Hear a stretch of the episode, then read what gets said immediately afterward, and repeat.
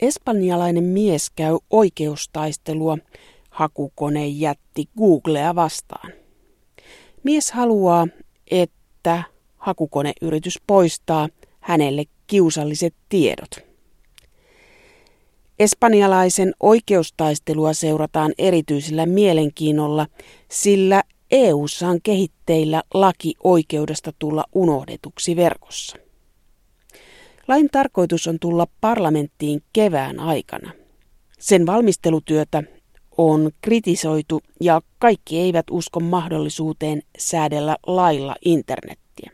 Tässä julkisessa sanassa kysytään, miten helppoa on luoda unohduksen maailma internettiin. Vastaajina ovat lainsäädäntöneuvos Kirsi Miettinen, liikenneministeriöstä tietosuojavaltuutettu Reijo Aarnio sekä Jyrki Kasvi. Tietoyhteiskunnan kehittämiskeskuksen tutkimus- ja kehitysjohtaja Jyrki Kasvi.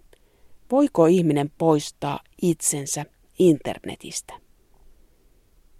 Ei voi.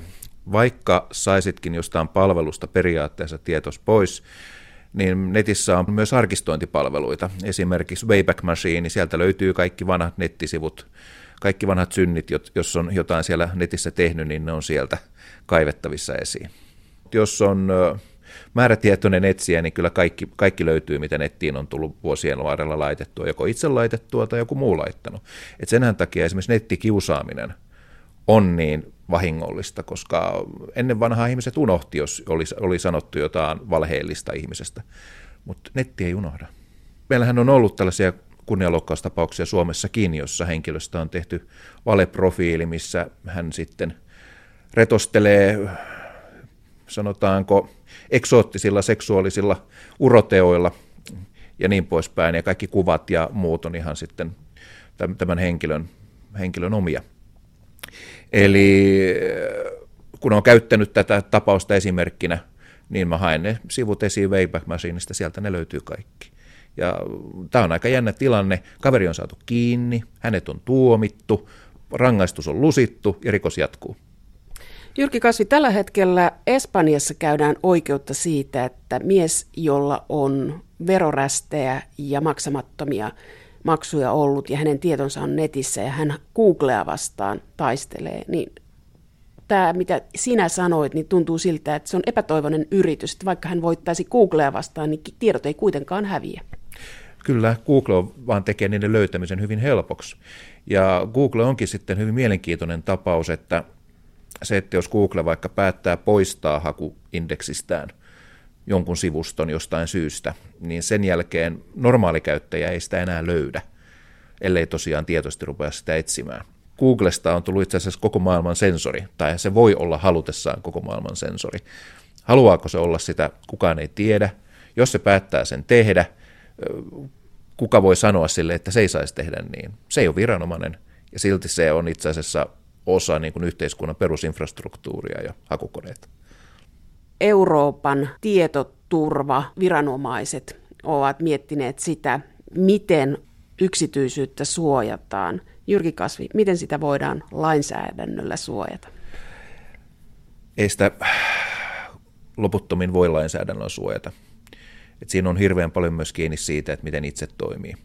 Ja tässä on pulmana se, että tarvitaan sellaista osaamista, sellaista sosiaalista taitoa, mitä meillä ei ole vielä, mutta semmoista absoluuttista tietoturvaa ei ole enää mahdollista saada. Jotkut on sitä mieltä, että yksityisyys on kuollut, tai ainakin tällä hetkellä vetää viimeisiä henkosiaan. Yksi sellainen hyvä kirja aiheesta on David Brinnin Transparent Society, jossa hän pohtii sitä, että koska viranomaisilla ja rikollisilla on meistä kaikki tiedot kuitenkin, niin silloin ainoa tapa, jolla ihmiset voi puolustaa itseään viranomaisia ja rikollisia vastaan on se, että myös heillä on pääsy kaikkiin tietoihin, että kaikki valvontakamerat esimerkiksi pitäisi olla internetissä, myös kansalaisten katsottavissa, ja tärkein valvontakamera on kameravalvomon katossa. Meidän pitäisi siis hyväksyä se, että me olemme jatkuvasti ikkunassa ja se ikkuna on internet ja siellä voi olla ihan mitä tahansa tietoja meistä ja me emme voi kontrolloida sitä. Kaikkia tietoja yhdistelemällä meistä voidaan luoda aika tarkka profiili. Aika tarkka profiili ja tällä hetkellä se kuuminta hottia on esimerkiksi kehon tietojen seuranta ja analysointi.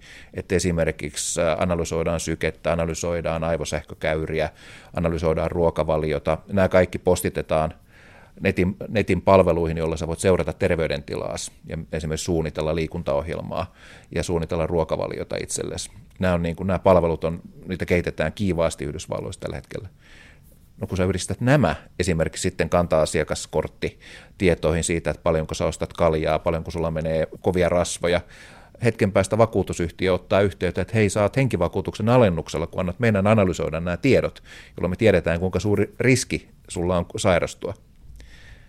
Ja sä huomaat, että tämä, tämä on vasta alkua siitä mäestä, joka tässä on edessä. Voiko nettiä tai älypuhelinta käyttää luovuttamatta tietoja itsestään? Toki voi. Et esimerkiksi äh, suosittelen kaikkia opet- esimerkiksi Chromen käyttäjiä opettelemaan tämän äh, Control Shift N-yhdistelmän, jolla se siirryt anonyymitilaan, jolloin äh, sun tietos ei kaikki nämä tiedot, mitä yleensä näissä evästeissä ja muissa on, niin ne ei olekaan käytettävissä enää, jolloin se selaat anonyymisti nettiä. Jos ajattelee, miten esimerkiksi sähköpostiin osuu sellaisia mainoksia, että olet juuri käynyt katsomassa jotain sivua, niin mm. sinne tulee tietyn tyyppisiä mainoksia. Mm. Eli se kertoo siitä, että nämä tiedot menee jonnekin ja seuloutuu. Ja esimerkiksi jos käyttää vaikka Googlen Gmailia, niin sehän analysoi näitä sun sähköpostiviestejä ja sinne mainokset tulee juuri sen perusteella, mitä sähköposteja sä oot saanut. Ja tässä on puolensa ja puolensa. Toisaalta mä olen löytänyt erittäin mielenkiintoisia tarjouksia näistä mainoksista. Toisaalta osa mun sähköposteista on semmoisia, että mä en haluaisi edes algoritmin analysoivan niitä mulle.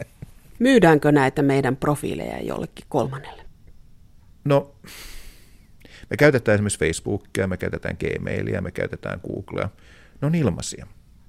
Mutta nämä yritykset ei ole hyvän tekeväisyystoimistoja. Jostain ne ottaa rahansa, jolla ne rakentaa ne palvelinhallit ja ylläpitää näitä palveluitaan. Ja ne, se jokin on meidän tiedot. Ne on nimenomaan se, mitä ne myy. Se on se tuote. Me ollaan vaan sen tuotteen raaka-ainetta. Jyrki Kasvi, mitä mieltä olet siitä, kun neuvottiin, että käytä nettiä aina tekaistulla profiililla? Niin, ja sitten seuraavaksi sanotaan, että kyllä pitäisi pystyä niin kuin netissäkin omalla nimellä ja kasvoillaan sitten omia mielipiteitään esittää ja puolustaa. Että meillä on hyvin ristiriitaisia nämä signaalit. Että mä naureskelen aina sitä, että mitä esimerkiksi lapset sanoo siitä, kun sanotaan, että lasten nimenomaan ei kannattaisi olla omalla nimellään netissä. Ja sitten seuraavaksi sanotaan, että kyllä niin kuin omalla nimellä pitää aina pystyä kirjoittamaan ja ottaa kantaa yhteisiin asioihin. Että ainakin lapset menee ihan päästään pyörällä, jos ne kuuntelee, mitä aikuiset niille puhuu. Mutta sitten tämä nimimerkki, Nikki, niin äh, se on monelle vähintään yhtä tärkeä identiteetti kuin se nimi, koska se on se identiteetti, jonka sä oot itse luonut. Eli kyllä mä oon siihen alkanut törmätä myös, että se, se ajatus siitä, että sä esimerkiksi menetät sen nimimerkin, mitä sä käytät, sen salanimen, niin se olisi, se olisi niin kuin paljon kamalampi asia kuin se, että joku sanoisi, että nyt sun etunimi on muuten a- Kaaleppikasvi. Niin, mutta jos menisi ää, nettiin, kaikki hommat hoitaisi nimellä vaikka Anna Virtanen tai Anna Nieminen, mm. niin olisinko paremmassa suojassa kuin menen omalla nimelläni eri paikkoihin? Mutta et sä silloin pystyisi tekemään kaikkia asioita, että sä pystyisi hoitaa Anna Niemisenä sun pankkiasioita tai varaamaan päivähoitopaikkaa tai tilaamaan teepaitoja amerikkalaisesta nettikaupasta tai niin edelleen. Eli kyllä sulla sitten kaikki tämän tyyppiset tunnistautumista vaativat toiminnot jäisi netissä tekemättä. Mutta ehkä juuri tämä, että sulla on semmoista sosiaalista pääomaa, että sä tiedät, että missä tilanteissa kannattaa olla omalla nimellä ja tunnistautua, ja missä tilanteessa kannattaa se oma minuus pitää piilossa ja vaikka surfata sitten siinä anonyymitilassa, niin äh, se on sellaista sosiaalista pääomaa, mitä tässä tilanteessa tarvittaisiin. Ongelma on vaan se, että kuka sen meille opettaisi, missä me oltaisiin se opittu. Eihän meillä opeteta edes koulussa lapsille tietokoneen tai sosiaalisen median käyttöä. Suomi on yksi Euroopan ainoita maita, missä tietotekniikka ei oppi koulussa oppiaineena. Virossa opetetaan ensimmäisestä luokasta lähtien ohjelmointia. Ja yksi ongelma netissä on se, että se mitä sinne on kerran laitettu, sitä ei sieltä pois saa.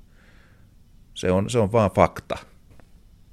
Me ei voida siis toivoa, tai ei, ei ole toivoa tulla unohdetuksi. Ei kokonaan. Siis se periaatehan on meillä että tästä unohtamisesta, että me voidaan vaatia, että esimerkiksi Facebook poistaa meidän tiedot, kun me sitä halutaan. Me voidaan niin kuin tällaista palvelukohtaisia vaatimuksia asettaa, ja se on ihan hyvä juttu. Ja se tekee niin kuin tämmöisessä arkikäytössä, sä et törmää silloin asioihin. Mutta siitä huolimatta, vaikka, sulle sit, vaikka, sä, vaikka Facebookista sun profiili ja kaikki kuvat susta, mitä siellä on, on poistettu, niin on vaan hyvä muistaa, että jossakin netin arkistopalvelimella, jos ei missään muualla, sen olokuvasusta on edelleen odottaen, että joku sen sieltä löytää. Voidaan niin tällaiselle palvelun tarjoajalle asettaa niitä velvoitteita. Mutta se, että on joku arkistointi, arkistopalvelu, joka kerää kaiken, mitä netissä on, niin äh, sitä aletaan puhua jo sitten tämmöisestä, että onko, tämä, onko sen poistaminen poistaminen sitten taas tietty ongelma. Ajatellaan vaikka meillä on tämä, tämä kansallisarkistossa, niin sinnehän kerätään otoksia suomalaisten nettisivuista koko ajan, niin pitäisikö sitten voida vaatia, että jos siellä on joku nolojuttususta, joka on arkistoitu sinne tulevaisuuden tutkijoita varten, niin se pitäisi poistaa sieltä. Nythän aletaan sitten puhua jo niin kuin sensuurista. Nämä ei ole yksilitteisiä, nämä ei ole helppoja. Meillä ei ole sellaista ratkaisua, joka ratkaisee kaikki nämä ongelmat. Meidän on vaan niin kuin yritettävä keksiä se paras kompromissi, joka minimoi haitat ja maksimoi hyödyt. Internettiä on yritetty suitsia ja mietitty, että miten pelisääntöjä siellä luodaan. Tämä on sellainen, mistä kinataan kansainvälisesti koko ajan, eli siitä, että missä ne pitäisi ne pelisäännöt luoda. Tämä on itse asiassa yksi isoimpia kiistakysymyksiä kansainvälisessä politiikassa tällä hetkellä, ja siellä on ITU ja IGF ja WSIS ja ties mitä ikannia sitten, jotka kansainvälisiä elimiä, jotkut on niin kuin perin, perintöä puhelinajoilta ja muita. Ja nämä, ensinnäkin nämä organisaatiot tappelee tästä val, valta-asemasta ja sitten siellä on erilaisia maailman kuvia, jotka taistelee keskenään. Että se kiivain rintama on niin kuin länsimaat vastaan sitten arabimaat, Kiina, Venäjä. Ja arabimaat, Kiina, Venäjä vaatii, että pitäisi esimerkiksi siirtää tämä ITUlle, joka on YK-alainen elin, jolloin sitten esimerkiksi päätökset siitä, että mitä nimiavaruudelle tehdään, niin ne päätettäisikin jäsenvaltioiden äänestyksenä. Ja itse asiassa ITO konferenssissa jopa tehtiin tämmöinen päätös, koska siellä enemmistö kannatti sitä, mutta länsimaat kieltäytyi allekirjoittamasta. Koska silloin se olisi antanut mahdollisuuden YKlle ja ITUlle kontrolloida internetin sisältöä, joka olisi sitten tarkoittanut sitä, että sieltä olisi alkanut, enää ei pitäisi, tarvitsisi blokata esimerkiksi Pirate tai Kaukas Centeriä tai, tai, tai, tai, tai YouPornia, koska ne, niitä ei enää olisi. Eli me oltaisiin luotu kansainvälinen sensuuri organisaatio internetille, ja sen, se ei todellakaan ne periaatteet, joilla se sensuuri tapahtuisi, ei olisi ollut niin kuin länsimaisia sananvapausperiaatteita. Tämä, mitä sä Jyrki Kasvi kerroit, että tässä on Kiina, Arabimaat, itä-länsi-akselilla maailma vastakkain. Sitten on nämä miljardiyhtiöt siinä. Eli tuntuu aika mahdottomalta, että pelisääntöjä lähivuosina saataisiin. Riskinä on, että internet alkaa pirstaloitua. Eli sitten Kiina esimerkiksi päättäisi sulkea tai ainakin rajoittaa tietoliikennettä heidän oman sisäisen verkkonsa ja ulko- ulkopuolisen verkon välillä. Että joku Pohjois-Koreahan tätä tekee koko ajan että meillä on Pohjois-Korea ja Eritrea on ehkä semmoiset niin kuin internetin vapauden mustat pisteet, että nämä Iranit, Saudi-Arabiat, Venäjät, Kiinat, niin ne sietää internetiä, koska ne tietää, että ilman sitä niin talous kaatuisi hyvin nopeasti, koska se on niin keskeinen osa infrastruktuuria. Se on ihan sama kuin sanoisit, että autoteitä teitä ei saa enää käyttää tai junilla ei saa enää ajaa, kun että sanoisi, että internetiä ei enää voi käyttää. Että se talous romahtaa siihen. Ja sitten tässä on kysymys myös internetin pelisääntöjen luomisessa on kysymys siitä, että sananvapaudesta mm. ja sitten tiedon sulkemisesta toisaalla vastakkain on sananvapaus ja yksityisyys. Kyllä, ja tämähän tämä sananvapaus ja yksityisyys on todella mielenkiintoisia perusoikeuksia, koska ne on täydessä ristiriidassa keskenään. Eli sananvapauden nimissähän sun pitäisi voida kertoa mun yksityiselämästäni mitä vaan. Ja yksityisyyden suojan nimissähän sä et saisi kertoa mun yksityiselämästä yhtään mitään. Kenen sananvapaus? Kiinalaisten vai amerikkalaisten vai mm. suomalaisten? Kaikkien. Tässähän on tämä ongelma, että mehän ajetaan omaa agendaa. Me meidän mielestä meidän malli on maailman paras ja me halutaan, että koko muu maailma omaksuisi sen. Internet on vain, kun se on globaali, niin mitkä pelisäännöt sinne tahansa lopulta muotoutuukin, niin niistä tulee maailman pelisäännöt. Ja koska se on niin keskeinen osa meidän yhteiskuntaa, niin se alkaa muuttaa myös ne pelisäännöt internetistä, myös sitä, miten me toimitaan Suomessa ja miten me toimitaan Kiinassa, miten me toimitaan Iranissa taannoin. Jyrki Kasvi, puolustatko täydellistä vapautta internetissä? En ainakaan ennakkosensuuria. Mä puolustan vapautta, mutta sillä tavalla vastuullista vapautta, että jos esimerkiksi loukkaa toisen kunniaa, niin kyllä siitä pitää häkki heilahtaa ihan samalla tavalla kuin, loukka, kuin se, että mä kirjoitan siitä lehteen, tai että mä menen tuonne kadulle huutelemaan jostain ihmisestä perättömiä asioita. Et jollain on se ihmeellinen harha, että kun mä oon internetissä, niin mä voin tehdä mitä vaan. Että se on jonkinlainen vapaa-valtio, jossa ei tarvitse välittää sitten tosiaan sananvapaudesta tai mistään muustakaan asiasta. Että ihan samat lait siellä pätee kuin täällä netin ulkopuolellakin. Ja sitten meillä on sellainen mielenkiintoinen kysymys tässä ihan julkisuusperiaatteesta. Meillähän julkisuusperiaatteen mukaan esimerkiksi oikeudenkäyntipöytäkirjat on julkisia, verotiedot on julkisia. Me ollaan vaan tähän asti julkaistu ne paperilla, joka on sitten niin kökkö käyttöliittymää, että siellä sitten ei ole kuin julkisten verotiedot ei ole sitten, kenenkään muu kuin julkisten verotiedot ei ole se Tiltalehden lööpissä. Niin mitä tapahtuu sinä päivänä, kun me päätetään, että julkisuusperiaatteen mukaan näiden pitäisi olla kenen tahansa yhtä helposti saavutettavissa. Ja me pannaan esimerkiksi oikeudenkäyntipöytäkirjat ja verotiedot verkkoon. Pannaanko? Tämä on yksi sellainen keskustelu, mikä olisi ihan oikeasti käytävä, että me ei vaan yhtenä päivänä ei huomata, että kappas mun verotiedot on muuten paitsi julkisia, niin myös kenen tahansa luettavissa. Kannatatko Jyrki Kasvi sitä, että oikeudenkäyntipöytäkirjat pannaan demokratian nimissä verkkoon? Mä en tiedä. Tämä on semmoinen asia, mistä meidän myös pitäisi käydä julkinen keskustelu. Koska muuten me ollaan kohta siinä tilanteessa, kun ihmisillä on esimerkiksi Google Glassit.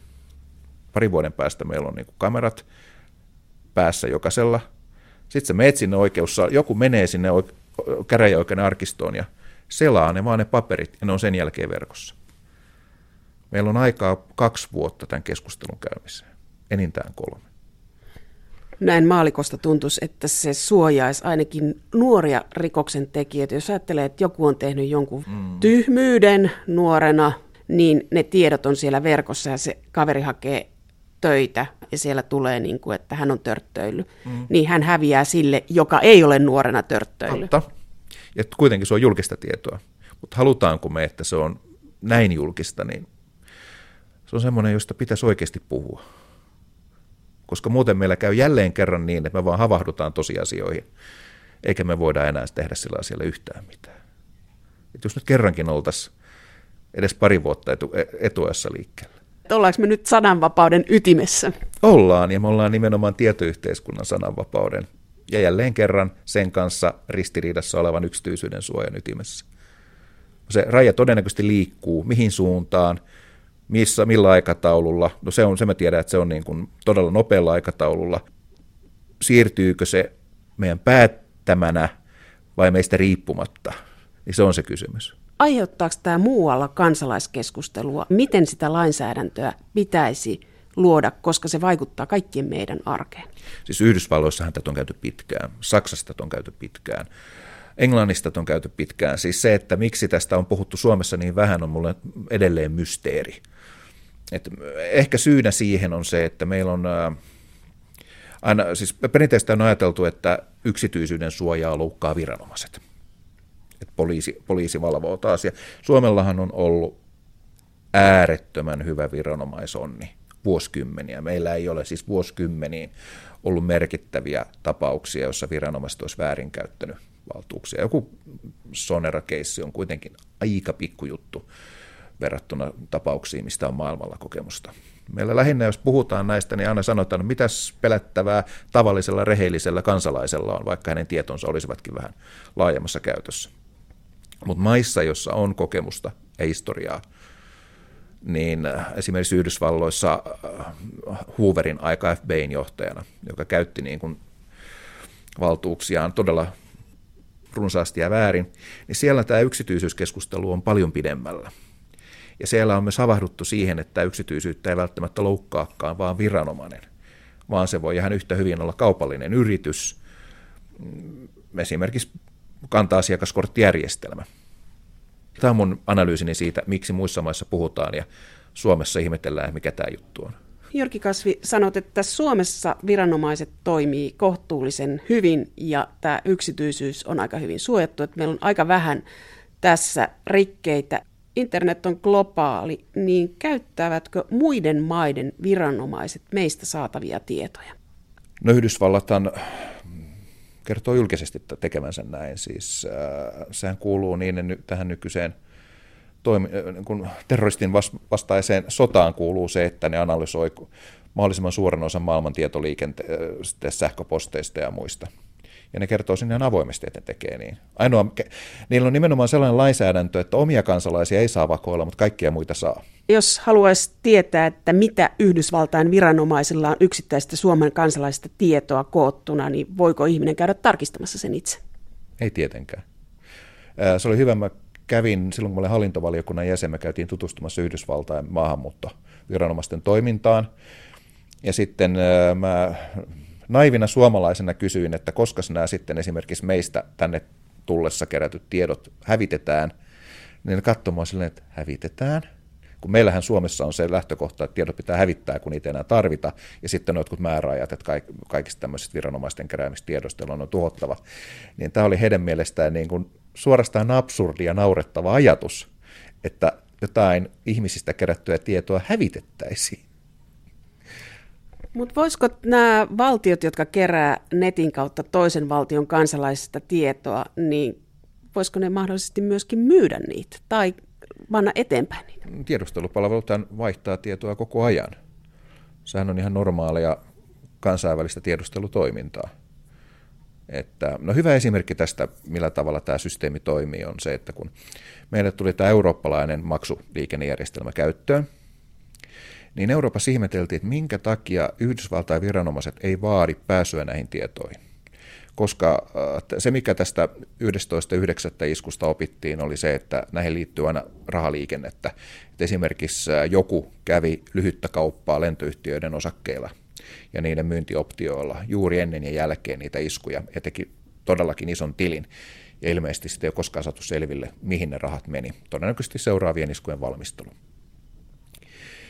Ja tätä ihmeteltiin Euroopassa, miksi äh, jenkkejä ei kiinnosta, kunnes paljastui, että tämä yritys, joka ylläpiti näitä palvelimia, niin oli yksi varmuuskopiopalvelin Yhdysvalloissa.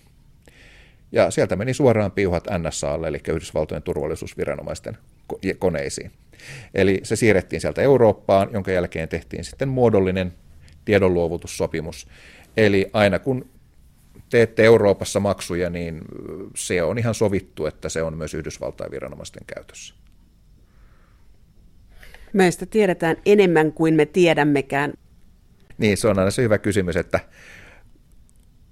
onko olemassa sellaista ihmistä, joka olisi valmis, sanotaanko, virtuaalisesti olemaan alasti muiden edessä, että minun historiassani ei koskaan missään milloinkaan ole ollut mitään sellaista tekoa, jota en häpeäisi.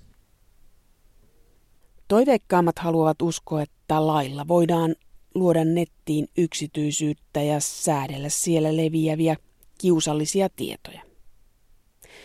Ensin vain pitäisi olla se paikka, jossa monikansalliset säädökset sovitaan.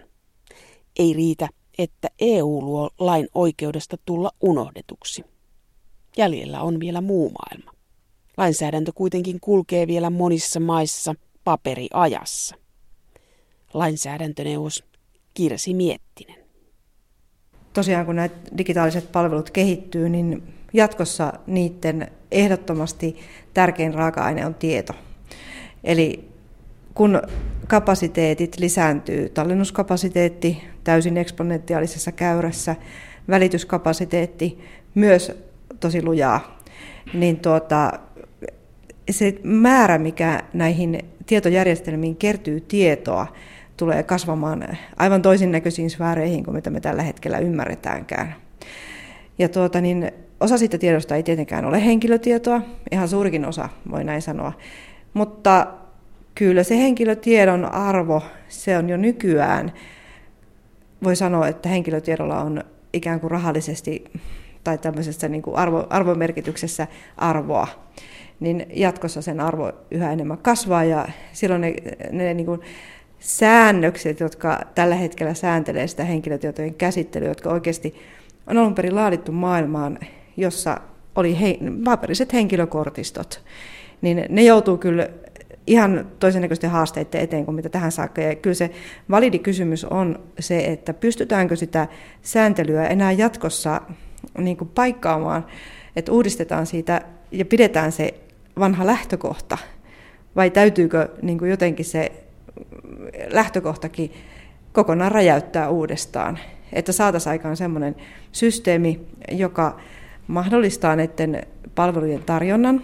Ihmiset yleisesti ottaen pitävät sähköisistä palveluista. Kun he tottuvat käyttämään niitä, niin tuota, ne koetaan hyvinkin mukaviksi, että kuin moni esimerkiksi haluaisi vaihtaa nykyisen sähköisen pankkiasioinnin siihen, että käy jonottelemassa konttorissa, tuskin kovin moni, niin tuota, jo sitä kautta siitä sähköisestä palvelusta on ihmiselle arvoa. Mutta tietenkin sitten, kun puhutaan tämmöisistä sosiaalisen median palveluista, niin silloin se arvo yhä vaan kasvaa ja näyttäytyy aika paljon monimuotoisempana. Niin että sallitaan se, että näitä uusia palveluita tarjotaan ja ne käyttää tosiaan jatkossa yhä enemmän polttoaineena tietoa, myös sitä henkilötietoa. Osittain se voi olla anonymisoitua, mutta osittain se voi olla profiloitua. Ja tuota, niin se, että sekä nämä palvelut tarjonta mahdollistuu, että myös se mahdollistuu entistä paremmin, koska sekään ei ole nykyään vielä kohillaan, että ihminen itse pystyy hyötymään siitä tiedosta.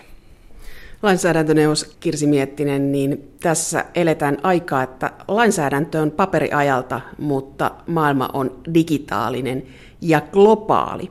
Missä internetin käytön lainsäädännöstä pitäisi päättää, koska sehän pitäisi olla globaalia lainsäädäntöä? Se on totta.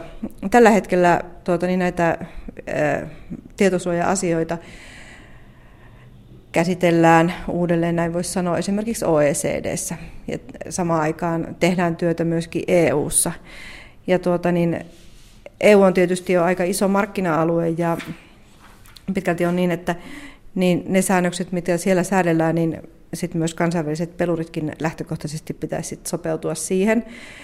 Mutta että kyllä se varmasti näin on, että, että tuota, niin, tämä OECD-taso olisi aika houkuttava ajatus, että siellä pystyttäisiin niin kuin miettimään tätä, nimenomaan tätä digitaalisen ajan tietosuoja-asiaa niin aika tavalla kokonaisvaltaisemmin. Globaali internetvirasto. Ui ui, tuota, ylipäätään tietysti, tuota, niin, no tässäkin taas kerran tullaan siihen, että tuota, niin, nämä rakenteet on tavallaan kuitenkin niin kuin peruja tämmöisestä maailmasta, joka me nykyään tunnetaan, kansallisvaltioiden, kansallisvaltioiden rajat. Se on vielä jo aika paljon niin kuin vaikeampi kysymys, että, että syntyisi semmoisia tuota, niin, ylikansallisia rakenteita, jotka sitten oikeasti pystyisi niin kuin sanelemaan, että EU, tietysti EU-lainsäädäntö Suomeakin, Suomenkin lainsäädäntöä ohjaa, ja, ja sen kehitys oli aika pitkäaikainen prosessi. Voidaanko yksityisyyttä suojata? Pystytäänkö sellaista lainsäädäntöä koskaan luomaan? Et eikö se ole aika yltiöoptimistista, mitä tietosuojaviranomaiset yrittävät, että saataisiin turvattua yksityisyys? Että se on, se on niin kuin jo karannut se tilanne.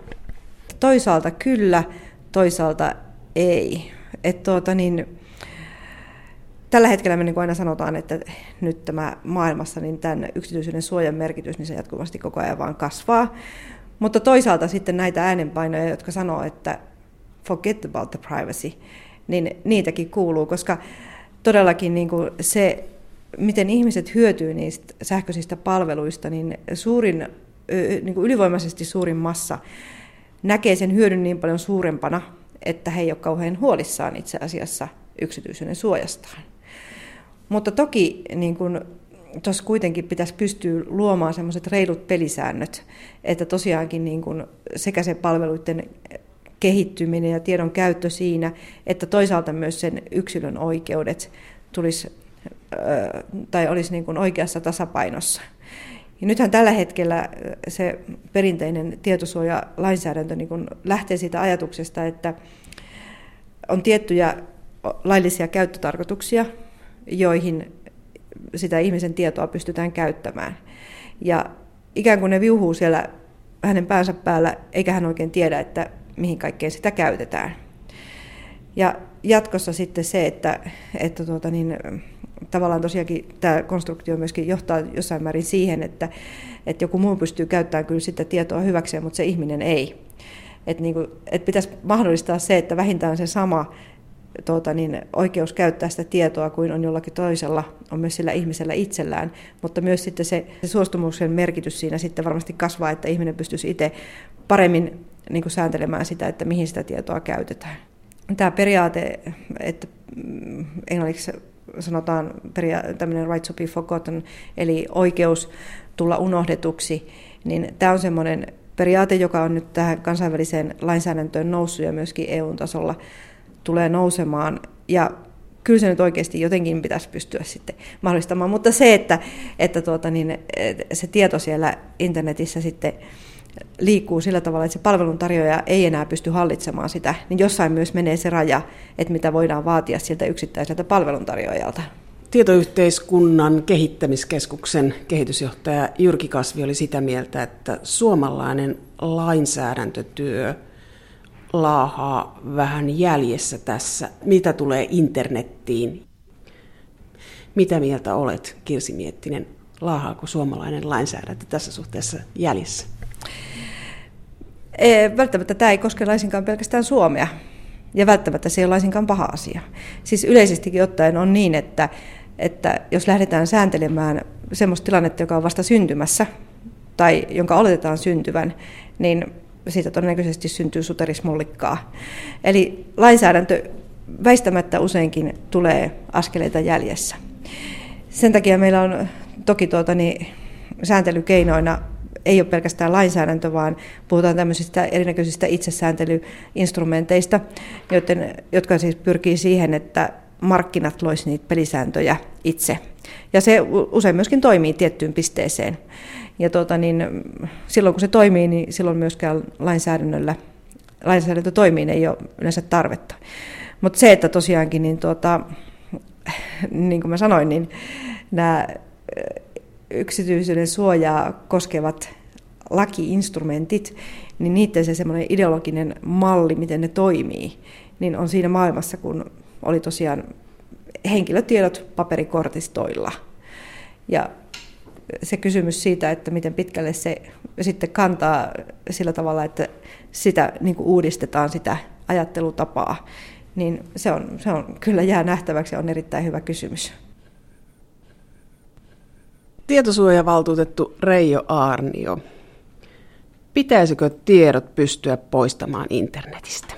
No se on tietysti jonkinlainen haavekuva, että, että ihminen, ihminen voisi niin halutessaan sillä tavalla toimia. Että sen taustallahan on niin kuin idea itsemääräämisoikeudesta, ja, ja, ja tota, joka nyt on sitten, sitten jalostunut sillä tavalla, että, että sitten käytetään ilmausta oikeus tulla unohdetuksi, right to be forgotten – ja, ja tota, itse asiassa internet on, on joku tekninen alusta, jossa on erilaisia toimijoita, ja tämä kysymys tavallaan sirpaloituu sit pahimmillaan sillä tavalla, että, että jos ihminen haluaa sitä, ei, ei ole sellaista paikkaa kuin internet, vai mitä, että et voi soittaa yhteen numeroon ja sanoa, että internet, hei, ottakaa mun tiedot pois sieltä. Näin ollen, niin, niin tavalliselle ihmiselle ja varmaan kaikille muillekin, niin, niin, niin tota, tuo kysymyksen asettelu on kohtuuton. Se on ideaalitasolla, niin semmoinen oikeus pitäisi olla käytännössä, se on mahdotonta. Eurooppalaiset tietosuojaviranomaiset, Ranskan, Britannian, Saksan, Espanjan, Hollannin tietosuojaviranomaiset on aloittanut yhteistoimet Googlea vastaan. Mistä tässä on kyse? No siinä on kysymys sellaisesta, että Googlella on muistaakseni 31 erilaista palvelutuotetta. Ja aikaisemmin, kun ihminen otti sitten näitä palveluita, ne saattoi olla hakukonetoimintoja, mainosalustoja, Gmail, posti, sähköpostipalveluja ja niin edespäin. Niin kullekin näille tuotteille luvattiin tietynlainen henkilötietojen käsittelyyn liittyvä suoja. Ja nyt Google sitten ikään kuin yksipuolisesti ja, ja, ja tota, oma-aloitteisesti meni ja teki sillä tavalla, että ne ryhtyikin, muutti omaa tulkintaansa niin, että asiakkuus ei ole ikään kuin tuotekohtainen, vaan se on organisaatiokohtainen. Eli jos sulla on yksi Googlen palvelu käytössä, niin on yksi privacy policy. Jos sulla on 31 palvelua käytössä, edelleen se sama henkilötietojen suojaan liittyvä politiikka on voimassa. Ja tämä muutos on niin raju ja yksipuolinen, että nyt nämä kuusi maata haluaa, haluaa penkoa sen niin kuin pohjaan myöten. Eli tässä käydään hakukonejättiä vastaan, mutta tämä aina nousee nämä nimet, Facebook ja Google, joiden kohdalla pohditaan sitä, että minkälainen on yksityisyyden suoja. Jos nämä isot hakukonejätit tai sosiaalisen median yritykset saataisiin toimimaan samalla tavalla, niin eihän tieto kuitenkaan internetistä häviäisi. No ei se tietenkään häviäisi. Tietysti meidän, meidän aikajänne, millä tätä, tätä tarkastellaan, on aika, aika lyhyt. Ja tämä peruskysymys näiden isojen jättien, jotka on yhdysvaltalaisia, niin, niin, niin on, on semmoinen, että amerikkalainen tapa ajatella asioita perustuu niin kuin privacyin, eli yksityisyyteen, jota kukaan ei ole onnistunut määrittelemään vielä. Sitten amerikkalaiset käytännöllisinä ihmisinä ajattelee sillä no jos ei jostain ole jotain harmia, niin mitä sen on sitten väliä. Ja eurooppalaiset taas, taas me lähestytään Euroopassa sillä tavalla, että, että on olemassa juttu nimeltä itsemääräämisoikeus. Ihmisen pitäisi voida omista asioistaan päättää, erityisesti suhteessa sitten esimerkiksi kaupallisiin toimijoihin ja, ja, ja näin edespäin. Ja nyt nämä, nämä kaksi järjestelmää on kovassa konfliktissa. Toisaalta sitten Kaupall- siis elinkeinoelämä haluaa liikutella tietoa paikasta toiseen. Meillä on tullut pilvipalvelut ja koko tämä platformi on mennyt uusiksi. Niin me tarvitaan joku tällainen sillan rakentamisidea tähän väliin, koska myös Yhdysvalloissa on erittäin korkeatasoinen yksityiselämän suoja. Ja se usein unohtuu, että itse asiassa jos Yhdysvalloissa loukkaat yksityiselämän suojaa, niin seuraukset on, on todella kovat. Siellä, siellä on Federal Trade Commission-niminen niminen yhteistyöorganisaatio meillekin, joka, joka sit, kun pitää lyödä, niin ne lyö todella kovaa. Espanjalainen mies käy oikeutta siitä, että voiko hän poistaa tiedot hakukoneelta, kun hänellä on ähm, rangaistuksia, jotka hän on suorittanut jo, että voiko, voiko hakukone unohtaa. Ja tämä on tämmöinen eurooppalainen keskustelu, että voiko Googlea pakottaa unohtamaan – ja tietosuojaviranomaiset myös miettii tätä. Voiko hakukonejättiä pakottaa unohtamaan? Niin, katsotaan nyt, miten, miten siinä, siinä käy. Ja tota, Espanjassahan on näitä aikaisemminkin ollut, että virallisessa lehdessä on kuulutettu siellä asioita, joka sitten on julkaistu ja, ja, ja tota, sitten sit ne tiedot on levinnyt. Ja nyt, nyt tota, internetin perustoiminnallisuudet ja tällaiset hakukoneethan on, on, on sitten vaan siihen ikään kuin päälle tullut auttamaan sen tiedon löytämistä, että, että mä en ihan tiedä, että onko se, onko se sitten lopullinen viisaus haastaa hakukone oikeuteen, mutta, mutta en, mä, en mä oikein osaa sanoa, että mitäköhän siinä mahtaa, mahtaa tapahtua. Jos tämä kaveri voittaa sen, sen asian, niin, niin tota, mitä, me, mitä me tehdään Jahulle ja, ja muille muille tota, hakupalveluita tarjoaville, tai mitä me tehdään kiinalaisille hakukoneille tai venäläisille hakukoneille, niitäkin on tullut markkinoille. Eli millä mä tarkoitan nyt lähinnä sitä, että, että iso kysymys on aina sitten tällaisen päätöksen täytäntöönpanokelpoisuus, miten se laitetaan täytäntöön. Ja espanjalaisten viranomaisten kaikki kunnioitus niitä kohtaan, heitä kohtaan, niin, niin mahdollisuus sitten laittaa Google polvilleen ihan, ihan käytännössä voi olla vähän, vähän heikompi. Jos yksi oikeustaistelu voitetaan yhtä firmaa vastaan, niin rinnalle voi syntyä viisi uutta.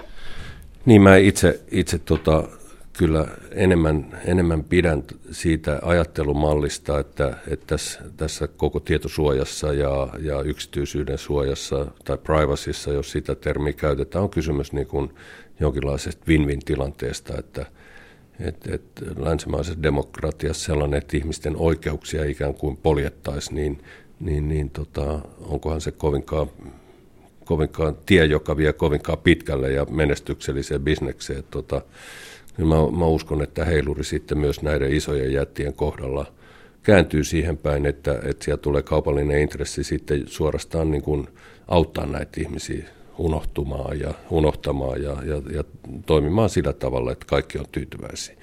Facebookin osalta en malta olla sanomatta, että, että Facebookhan on ja ylipäänsä sosiaalinen media, niin siinähän on niin kuin se kysymyksen asettelu, asettelu sellainen, miten niistä saadaan entistä parempia.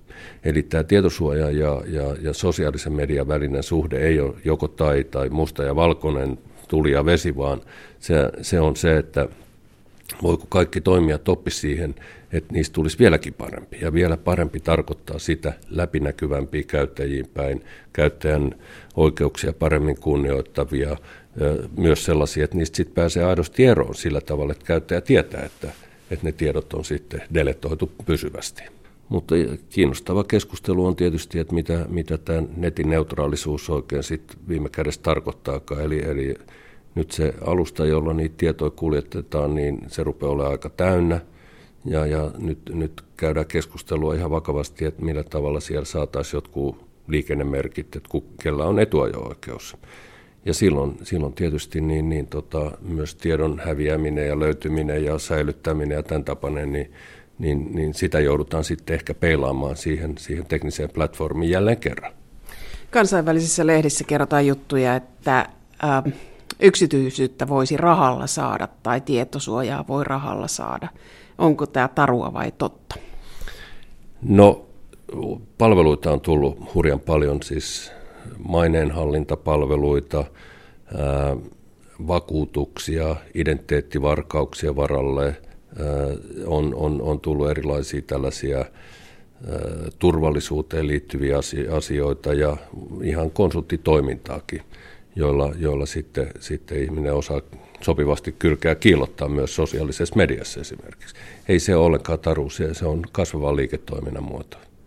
Eli seuraava on se, että nyt kun tieto liikkuu vapaasti, niin seuraava on se, että dollareita ja euroja pöytään, niin saat hakukoneille sulkuja, jolloin menneisyytesi ei näy.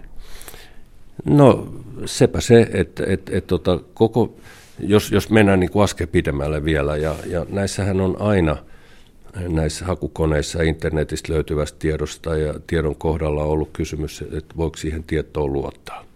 Ja siitä meillä on ensimmäisiä, ensimmäisiä tuota, tuomioistuinkeisejä jo ainakin Yhdysvalloista, että voiko, voiko Wikipediaa käyttää lähteenä, voiko Googlaa, googlaamalla löytynyt tieto olla, olla tota, luotettava lähde ja, ja voiko Facebookia käyttää tunnistamiseen.